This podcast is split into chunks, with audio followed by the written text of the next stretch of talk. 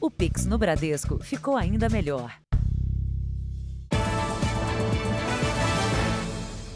Boa noite. Boa noite. Quatro pessoas foram presas em São Paulo, suspeitas de participação numa quadrilha especializada em sequestros para fazer transferências bancárias via Pix. Só nesse ano, a polícia prendeu mais de 250 suspeitos de envolvimento nesse tipo de crime. É o maior número de pessoas presas por extorsão mediante sequestro nos últimos anos. Nas viaturas da polícia, quatro criminosos que aterrorizaram a vida deste empresário. Ainda com medo da violência, depois de 17 horas rendido, ele pediu para não ter a identidade revelada. Foi mais uma vítima de um crime sem controle em São Paulo. Sequestro depois de marcar um encontro por aplicativo de namoro. Completamente vulnerável, completamente inseguro. Dá vontade de pegar todo mundo e, e sair daqui, embora para outro, outro lugar. Assim que chegou ao lugar combinado nesta rua da zona norte da cidade, ele se viu numa emboscada. Foi imediatamente rendido por dois suspeitos armados e levado para o cativeiro numa casa perto dali, onde outros quatro criminosos armados já estavam esperando. Refém da quadrilha, o empresário foi obrigado a fazer transferências bancárias, perdeu todas as economias e ainda teve a mercadoria da loja dele levada. Foram 85 mil em PIX, transferências, empréstimos, em quatro bancos diferentes. E eu dentro do carro que roubaram também tinha 15 mil reais em produtos. Foi o carro roubado do empresário que chamou a atenção da polícia durante um patrulhamento.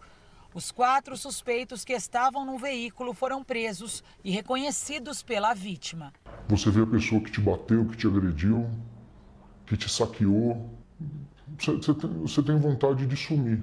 Desses quatro indivíduos aí, três deles já têm passagem aí de antecedentes criminais de roubo e um deles aí é tá entrando na vida do crime junto com, com os demais aí. A polícia procura agora outros dois suspeitos que também estavam no cativeiro. Os investigadores também querem encontrar a mulher que atraiu o empresário para o encontro. Uma jovem que fez ligações telefônicas e até chamadas de vídeo, além de trocar mensagem com a vítima por vários dias. Realmente é uma situação que esse mundo digital a gente precisa ter um pouco mais de cuidado. No Rio de Janeiro, um menino de 11 anos voltou para casa um mês depois de quase perder a vida ao ser baleado num tiroteio. Enquanto a família comemora a recuperação, também luta para que o suspeito do crime seja preso. Kaique tinha 1% de chance de sobreviver e venceu. É um alívio, né? Porque todo dia eu ia para o hospital e, tipo assim, você, no começo a sensação é que você vai receber uma notícia ruim em qualquer momento. O menino de 11 anos foi baleado quando voltava de carro com os pais de uma festa na Baixada Fluminense no mês passado. Criminosos passaram pelo veículo e atiraram. Kaique foi atingido na cabeça. Ele passou por uma cirurgia e precisou ser entubado. Com dificuldades na fala e para caminhar, Kaique vai continuar o tratamento em casa, com fisioterapia, fonoaudiologia e psicólogos. É uma emoção muito forte. É, é como a história da Fênix, né? Você renasceu. Um levantamento mostra que 165 crianças foram baleadas nos últimos seis anos na região metropolitana do Rio. Nos últimos 30 dias, apenas o estado de saúde do menino evoluiu. Durante todo esse tempo, a investigação pouco avançou. Uma perícia, algumas testemunhas ouvidas e nenhum suspeito foi preso. A Polícia Civil não quis dar detalhes, apenas informou que o caso corre sob sigilo. A gente agora está espera por justiça. Uma justiça que está demorando demais, está sendo falha até demais. Veja agora outras notícias do dia. Lula confirma Luiz Mercadante na presidência do BNDES e Bolsa acelera queda após o anúncio. Fumantes de cigarro eletrônico podem ter câncer mais cedo. Polícia prende quadrilha que roubava caminhonetes de luxo no Distrito Federal e vendia peças em Goiás. Argentina faz o que Brasil não conseguiu. Bate a Croácia e é finalista da Copa do Mundo. Na série especial, a história da família que está na terceira geração de catadores de recicláveis.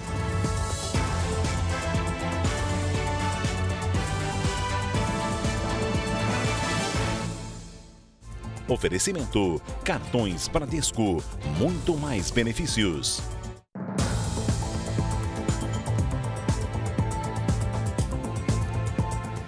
Uma operação das polícias civis de Goiás e do Distrito Federal prendeu 15 acusados de participar de uma quadrilha que roubava caminhonetes. Os veículos avaliados em 350 mil reais eram desmontados e tinham as peças revendidas. Imagens de circuito de segurança mostram os ladrões se aproximando da caminhonete. Eles rendem o um motorista, que ainda tenta escapar. Os assaltantes fogem com o veículo e deixam a vítima para trás.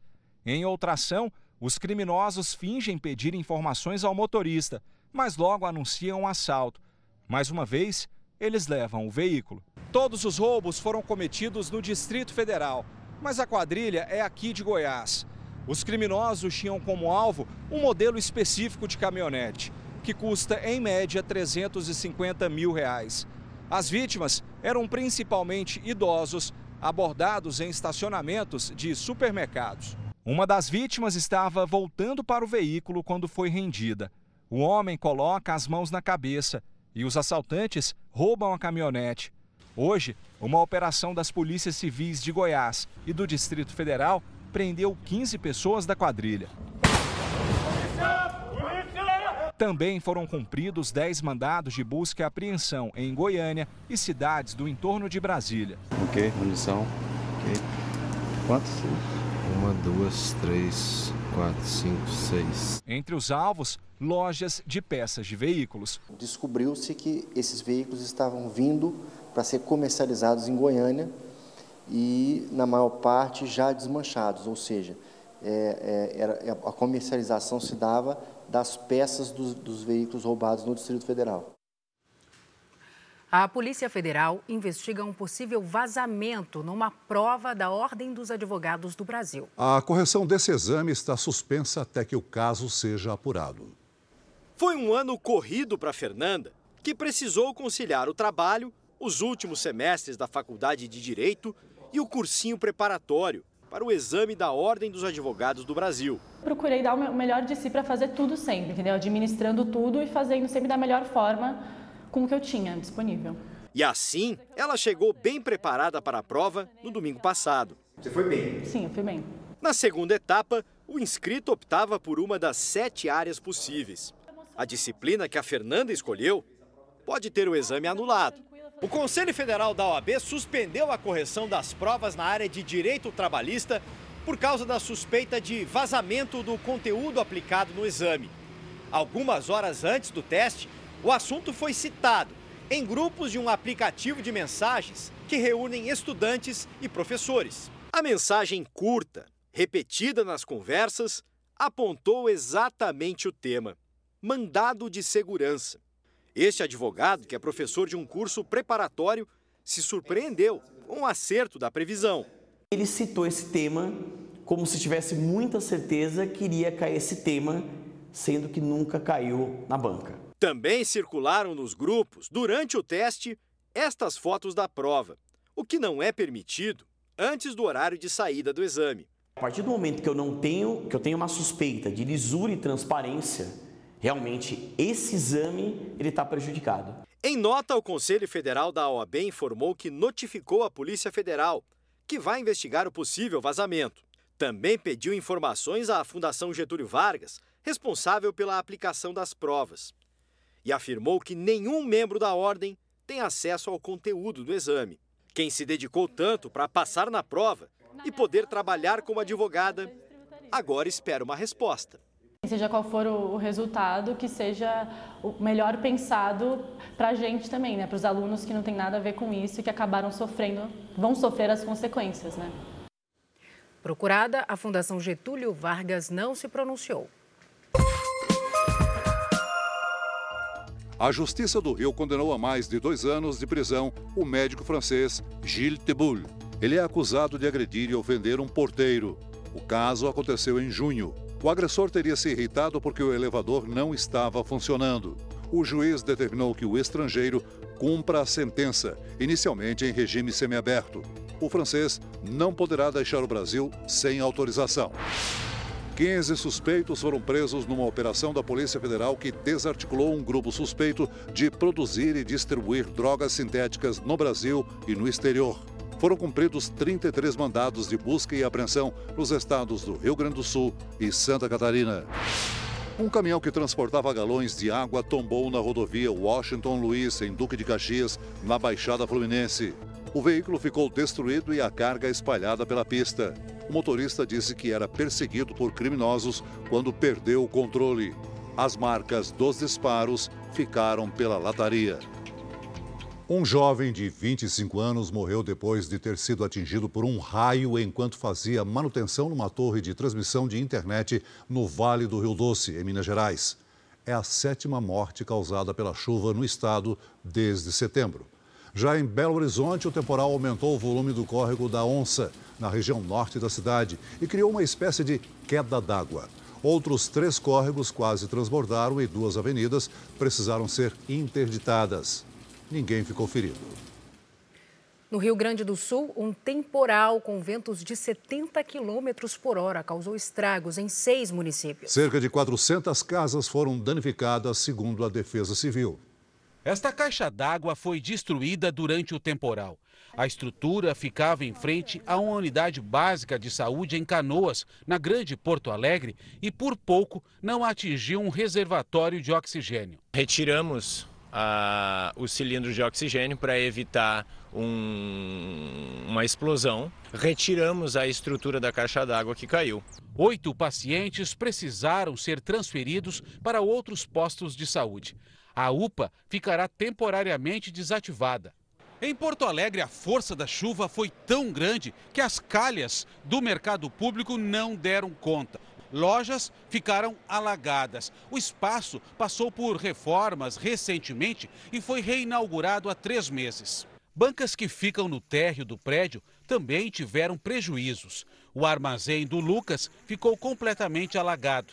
Perdemos vela, perdemos pratos, copos descartáveis, embalagens que estavam tudo naquela parte do mezanino, né? Em Soledade, no norte gaúcho, 300 endereços residenciais e comerciais foram danificados. Um posto de saúde e uma escola tiveram os telhados arrancados. A cidade deve decretar situação de emergência. E olha, além do sul, a região sudeste também registrou fortes temporais entre ontem e hoje. Assunto para Paloma Poeta, que chega agora com a previsão do tempo para a gente.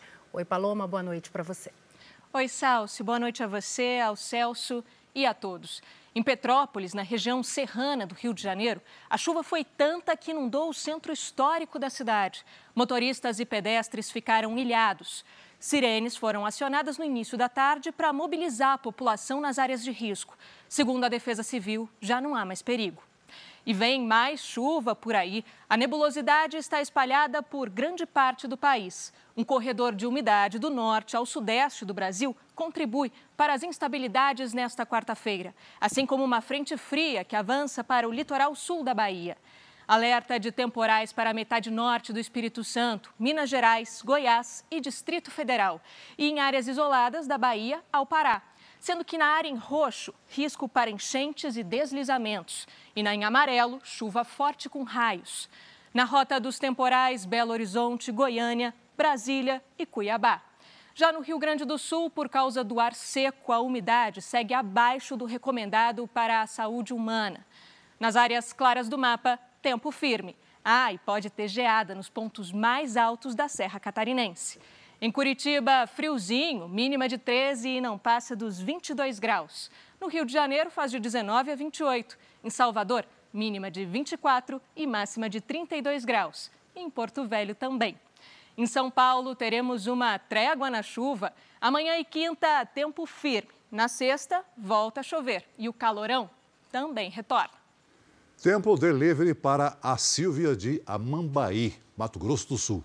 Claro, vamos para lá então. Oi, Silvia. Amanhã, chance de chuva mais isolada à tarde.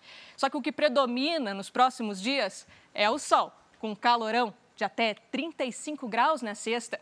Para participar também do nosso Tempo Delivery, é só postar nas redes sociais o seu pedido. Ele precisa ter o um nome da cidade onde você mora e a hashtag você no JR, claro. A gente está sempre de olho por lá. Salce, Celso. Obrigada, Paloma. Até amanhã, Paloma. O governador eleito de São Paulo, Tarcísio de Freitas, do Republicanos, anunciou hoje os nomes que vão comandar algumas das secretarias mais importantes do Estado. O governador eleito confirmou novos nomes que vão compor a equipe no ano que vem. Samuel Kinoshita será o secretário da Fazenda e Planejamento, que inclui a administração do orçamento, da Receita e do Tesouro do Estado. Kinoshita trabalhou com o ministro da Economia, Paulo Guedes, entre 2019 e 2021. Na Controladoria Geral do Estado ficará Wagner Rosário, atual ministro da Controladoria Geral da União. A Casa Militar continua sob o comando de Engel Pereira. O deputado federal Guilherme Derrite estará no comando da cúpula da Secretaria de Segurança Pública. O delegado Oswaldo Nico Gonçalves será o secretário executivo. O coronel Cássio de Freitas será o novo comandante-geral da Polícia Militar. E Arthur José Dian foi anunciado como futuro delegado-geral da Polícia Civil. Depois da divulgação, Tarcísio de Freitas comentou sobre o aumento do valor das emendas impositivas aprovado ontem na Assembleia Legislativa do Estado. As emendas impositivas são indicações parlamentares que o governo é obrigado a executar. O parlamento aprovou, eu não, não vejo nenhum problema, tem a nossa concordância também. Eu acho que é, uma, é um instrumento para o parlamento levar a política pública para a ponta, para a base, né, para atender aí é, os seus, suas áreas de atuação. A estimativa é que cada deputado estadual tenha direito a 10 milhões e 500 mil reais para emendas impositivas em 2023. Antes da mudança, a previsão era de 7 milhões.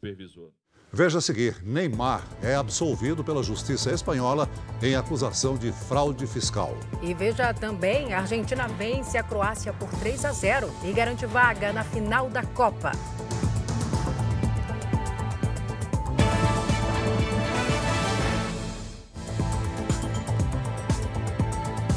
A Justiça da Espanha absolveu Neymar das acusações de fraude fiscal na transferência entre o Santos e o Barcelona há nove anos. A decisão anunciada hoje segue a posição do Ministério Público Espanhol, que retirou as acusações na reta final do processo. A denúncia original era de um fundo de investimentos que recebeu parte dos valores da transferência e acreditava ter direito a uma parcela maior. Além do jogador, o pai dele, dois ex-presidentes do Barcelona e um do Santos também foram inocentados. E a Argentina está na final da Copa, mas isso é um assunto para daqui a pouco. Agora vamos conversar com a Milena Ceribelli sobre o jogo de amanhã entre França e Marrocos. Partida que envolve muito mais que futebol, não é mesmo, Milena? Boa noite para você. Sim, Salso, tem muita história aí, né? Boa noite para você, Celso, boa noite a todos. A França já colonizou o Marrocos e até hoje a comunidade marroquina no país europeu é bastante grande. Os dois países têm diferenças que ultrapassam o campo de jogo. França e Marrocos despertam uma rivalidade que vai além dos gramados. Marrocos já venceu nesta Copa Portugal e Espanha por séculos, os mouros, povo árabe do norte da África, onde hoje fica Marrocos, ocuparam territórios nos dois países europeus, deixando um legado principalmente na arquitetura de algumas regiões. Já com a França, as diferenças têm raízes na primeira metade do século XX. O jogo do gigante contra o pequeno também pode ser tratado como um encontro entre o Império e a ex-colônia. A França dominou Marrocos de 1912 a 1956, o ano da independência do país africano. Hoje, a questão dos imigrantes marroquinos que vivem na França é o maior foco de tensão nas relações entre os dois países. Depois da vitória sobre Portugal nas quartas de final, marroquinos saíram às ruas de Paris para festejar e foram duramente reprimidos pela polícia. Para evitar novos confrontos amanhã, 2 mil policiais serão mobilizados pelo governo francês. No estádio Al Bayt, a maioria será de marroquinos. O técnico Walid Regraig disse que seu time quer ganhar pela África e pelos países que estão desenvolvendo o seu futebol.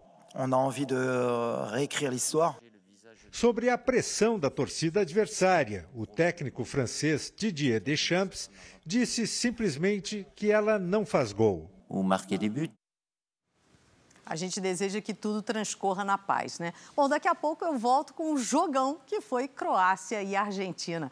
A Copa do Mundo já tem um finalista, né, Salso e Celso? É isso, isso já, já, Milena. Já. Veja a seguir a reação do mercado à indicação de Aloysio Mercadante para a presidência do BNDES. E veja também, estudo revela que o cigarro eletrônico provoca câncer quase 20 anos mais cedo.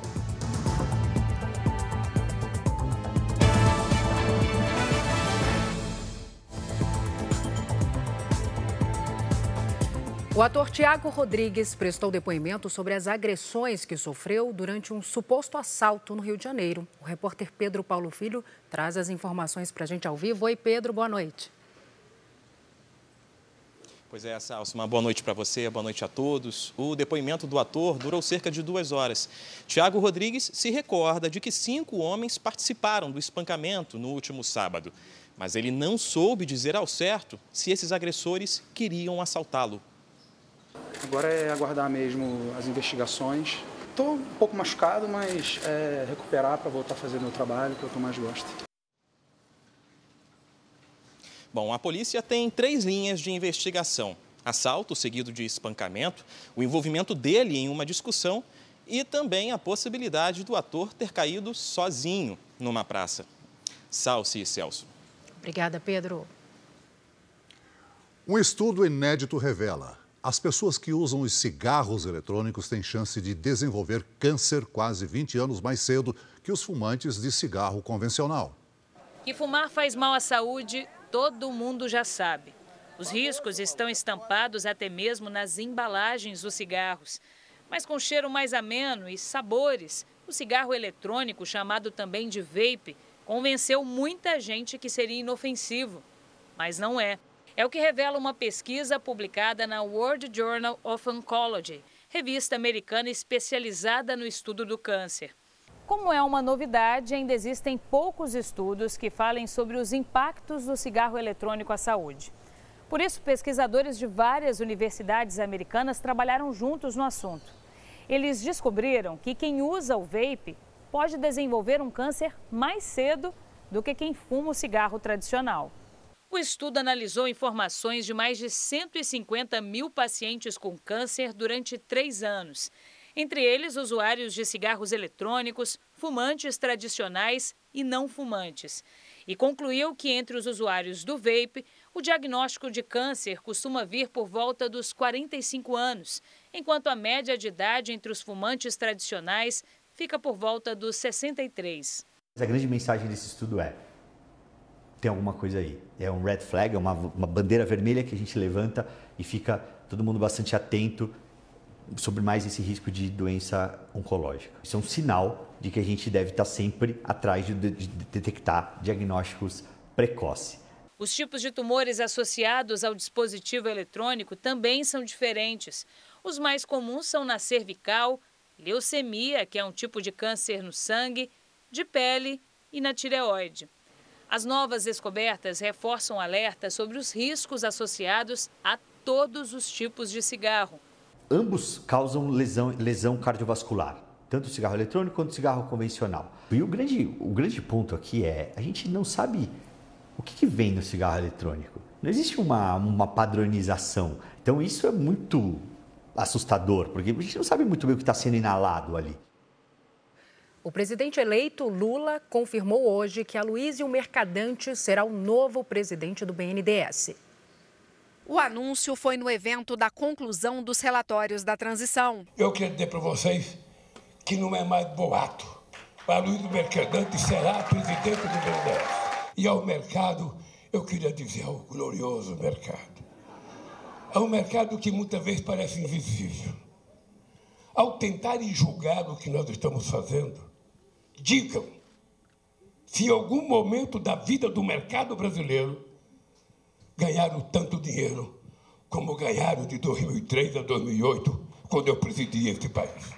Agora há uma discussão se Mercadante poderá ou não assumir o cargo por causa da lei das estatais. Um artigo da legislação diz que é proibido indicar para o conselho de administração ou para a diretoria alguém que tenha participado da estrutura decisória de partido político ou que tenha trabalhado em campanha eleitoral nos últimos três anos. Caso a escolha seja questionada na Justiça, Lula deve, assim que tomar posse, editar uma medida provisória para mudar a lei das estatais. A possibilidade é vista como um retrocesso por economistas consultados pelo Jornal da Record. Abre-se caminho para que revoguem-se outras medidas, né? por exemplo, trabalhista, entre outras coisas. A insegurança jurídica traz para o Brasil a necessidade de um prêmio maior. Então pensa comigo, se você é um investidor estrangeiro você está deixando o seu dinheiro aqui, quanto mais insegurança, insegurança jurídica, mais prêmio você quer para deixar o seu dinheiro aqui.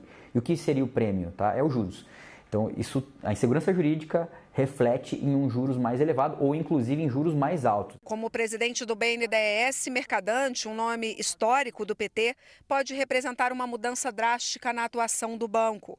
Durante a campanha, Lula defendeu que a instituição volte a financiar obras em países aliados, inclusive os que deram calote e devem mais de 5 bilhões ao Brasil. Mercadante mal foi anunciado e dois nomes já estão sendo ventilados para ocupar as diretorias do BNDES: o do ex-ministro da Fazenda e do Planejamento Nelson Barbosa e do economista Antônio Correia de Lacerda.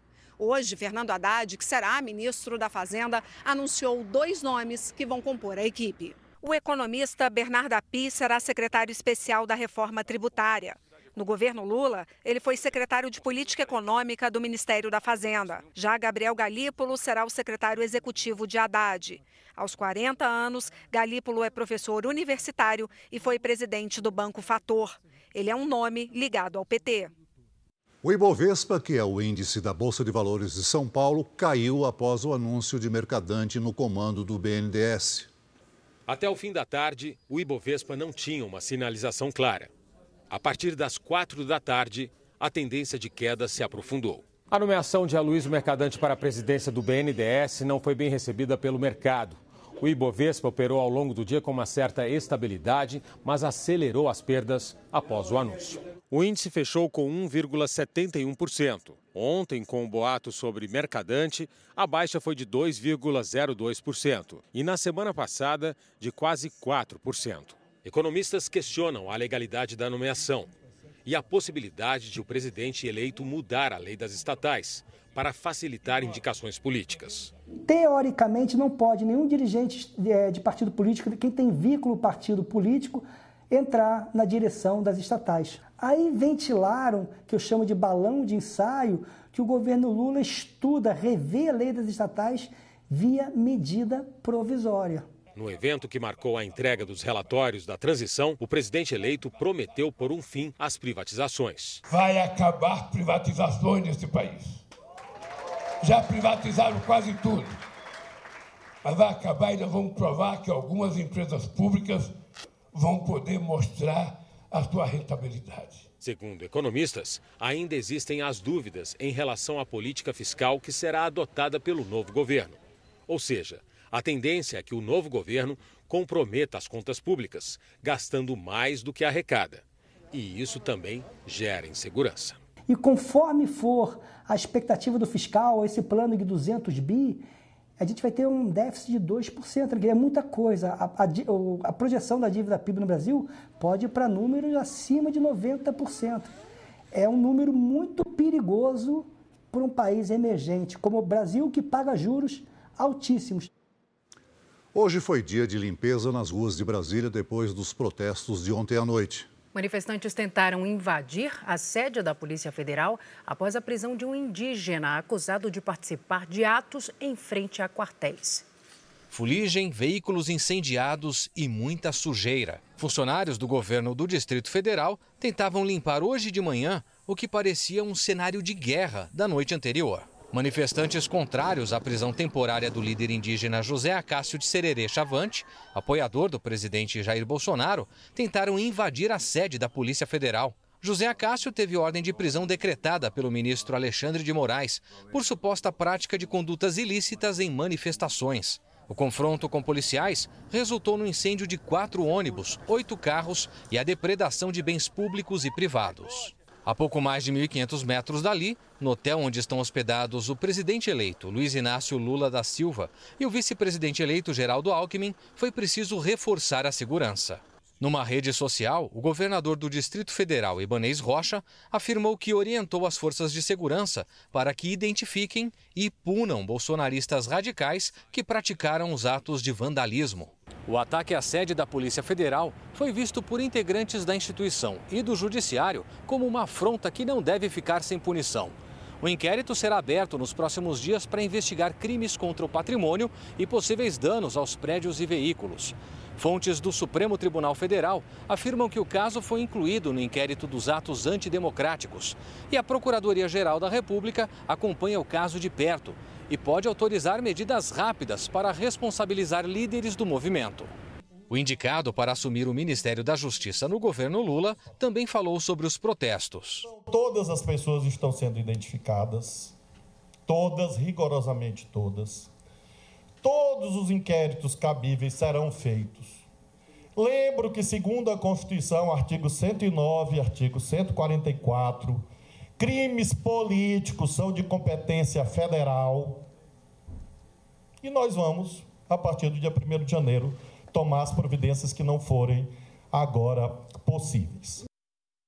Ao contrário do que era esperado, a votação da PEC do estouro na Câmara dos Deputados não será hoje. O relator Elmar Nascimento, do União Brasil da Bahia, disse que a tendência é preservar o texto aprovado no Senado e ouvir as bancadas.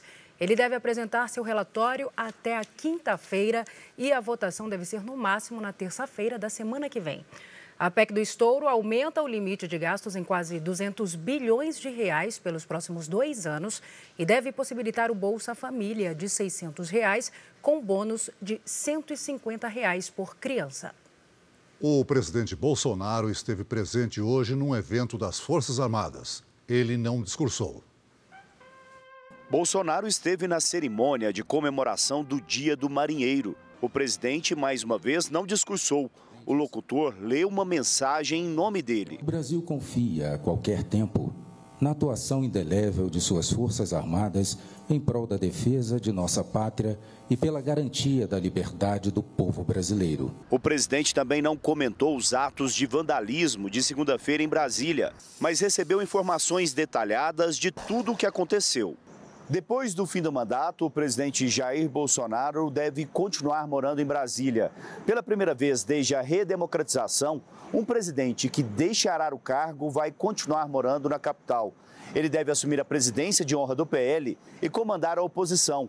Bolsonaro terá um escritório neste prédio, que fica a menos de cinco minutos de distância do Congresso Nacional. O primeiro objetivo do Partido Liberal é justamente conquistar a presidência do Senado Federal, com o senador Rogério Marinho, eleito pelo Rio Grande do Norte. Além dele, outros dois senadores já se lançaram candidatos. O atual presidente da Casa, Rodrigo Pacheco, do PSD de Minas Gerais, que tenta a reeleição, e Eduardo Girão, do Podemos do Ceará. Veja a seguir os gols que garantiram à Argentina uma vaga na final da Copa. E veja também a luta das mulheres que dependem do lixo reciclável para levar comida para casa.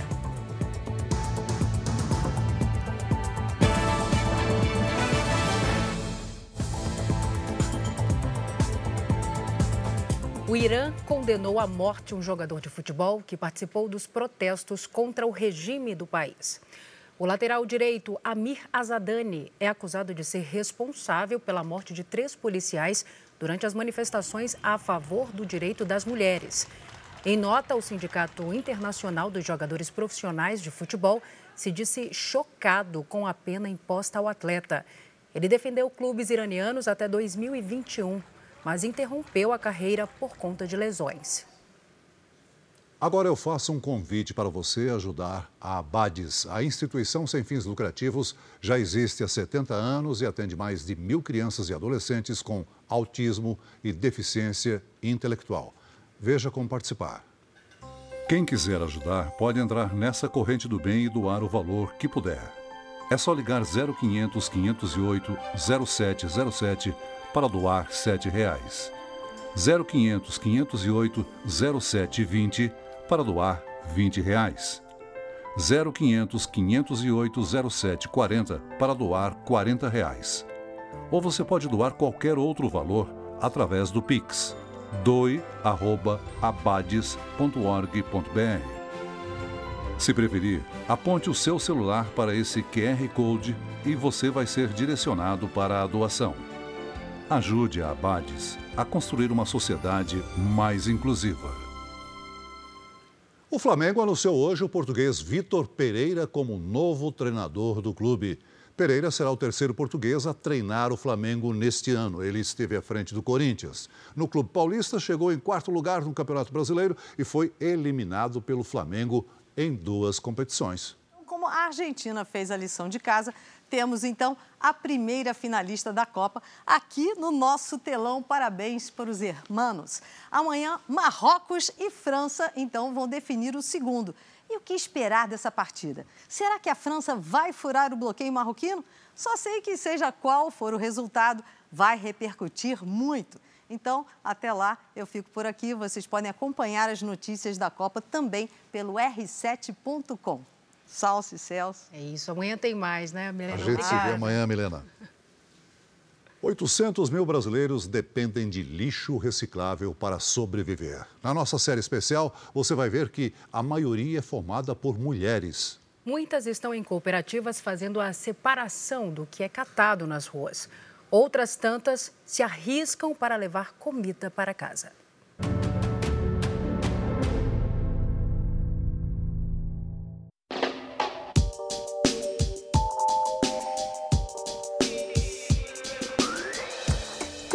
Companheiros inseparáveis na carroça, segue Fabiana pelas ruas de São Paulo.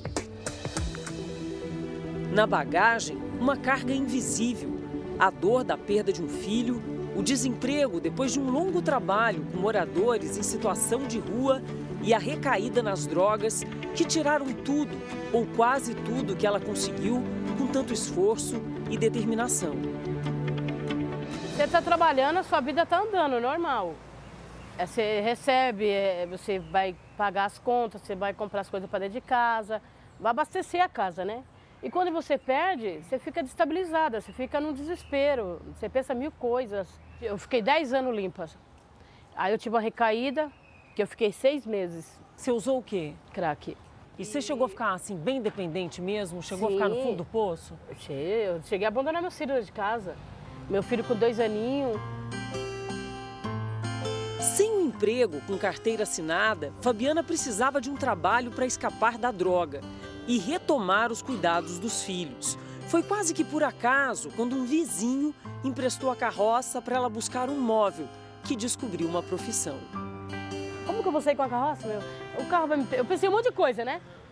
Mas fui com a cara e a coragem e fui. Mas nesse meio tempo fui arrancando tudo no meio do caminho, batendo nos carros, até ser, né? Aprender. Nem todo dia é igual, mas de parada em parada, caixa em caixa, um mês pelo outro, quase um salário mínimo brota das lixeiras, das calçadas, na coleta e na colheita da reciclagem. É que também depende da época do ano, da cotação do mercado financeiro dos recicláveis, uma espécie de bolsa de valores, onde a cotação muda de acordo com a oferta e procura e local de venda. Em 2022, o preço em média foi de um centavo para o quilo do vidro, R$ reais o de alumínio, papéis e embalagens longa-vida, cerca de 15 centavos, papelão, 30, 40 centavos, PET, acima de R$ 1,50, plástico duro, 50 centavos. Tudo junto, em volume, costuma garantir a comida, nem sempre o aluguel. Para fugir do aluguel e conseguir uma moradia, mulheres catadoras criaram uma comunidade aqui na região central de São Paulo. Começou pequena, com alguns barracos, mas hoje são cerca de 60 famílias, quase 200 pessoas. A maioria vive da coleta, da triagem e da reciclagem do lixo, como a Viviane, que achou aqui um lugar seguro para criar os filhos, pelo menos por enquanto. Vivi guarda no barraco simples tantos sonhos ainda não alcançados. Alguns que dinheiro nenhum paga, como o estudo que a carroça carregou ainda na infância. Eu deixava de ir para a escola para poder ir trabalhar com a minha irmã. Mãe de quatro, vivia a segunda geração de catadores, filha de Dona Roseli. Mãe e filha sabem, tirar o sustento do lixo urbano não é fácil. Às vezes a gente está dentro da caçamba, né? Aí as pessoas passam assim com cara de nojo. Aí eu viro para ela e falo para ela, o seu lixo é o meu luxo. Os catadores são responsáveis por 90% de tudo que é reciclado hoje no país. A estimativa é que 800 mil pessoas vivam da reciclagem, mais da metade são mulheres. Edivânia, cinco meninos. Rosa, cinco meninos. Tânia, três filhos. Fabiana, três filhos. Karina, três filhos. Quando as mulheres vão para a rua é porque elas estão sozinhas sempre estão sozinhas. É a necessidade mesmo, né? E, e, e, na rua é possível você gerar renda, você trabalha e você pagar suas contas. Uma mãe é capaz de tudo para sustentar um filho, né? Natan, um dos quatro filhos de Vivi, seria a terceira geração de catadores da família. Algumas vezes por semana também sai para ajudar a mãe, mas se depender de Natan, a herança do ofício termina aqui. A vontade é investir nos estudos e ajudar os outros com o que sabe, mas não catando recicláveis. Meu sonho também era fazer uma ONG, né? Ajudar as pessoas, assim, crianças que não têm comida. E ajudando, fazer uma ONG, é o meu sonho. E mesmo tão cedo, sem o estudo que gostaria, Natan já sabe que é preciso cuidar do lixo e ensina. Muitos lugares cheios de negócio dentro do bueiro, tampando de, do ralo sair, fica entupindo os negócios, inundando as coisas. Com o compromisso ambiental de Natan e por motivos parecidos, Juliana, catadora por mais de uma década, não montou uma ONG, mas criou uma grande cooperativa onde mulheres e homens se juntam na triagem de 60 toneladas de recicláveis por mês. Quase 12 caçambas lotadas, boa parte recolhida por mulheres. Às vezes a mulher cata mais do que o homem? Pega. Pega porque o condomínio, lojas, eles veem as mulheres, então eles já imaginam, mulher está puxando um carroça porque tem filhos pequenos e tal. Então eles acabam doando material mais para mulheres do que para os homens. Um dia, quase menina, arrastar a carroça foi desconfortável, injusto, motivo de discriminação e humilhações. Tem um xingamento que as pessoas acabam xingando, tem aquelas pessoas que chama burro de carga. Hoje, alguns acidentes depois, centenas de viagens e incontáveis toneladas de lixo recolhidas, vendidas e recicladas aqui, nesse imenso galpão em São Paulo, de onde vem o sustento de centenas de famílias de catadores e cooperados, é diferente, bem diferente. É o império erguido com o que nos acostumamos chamar de lixo o prazer que a gente tem de ajudar vidas. A minha visão hoje é como uma empresária, não é visão de catador de rua. A gente vendo que é um negócio que a gente está fazendo. E isso veio porque é, tudo que eu tenho na minha casa hoje foi comprado através da reciclagem.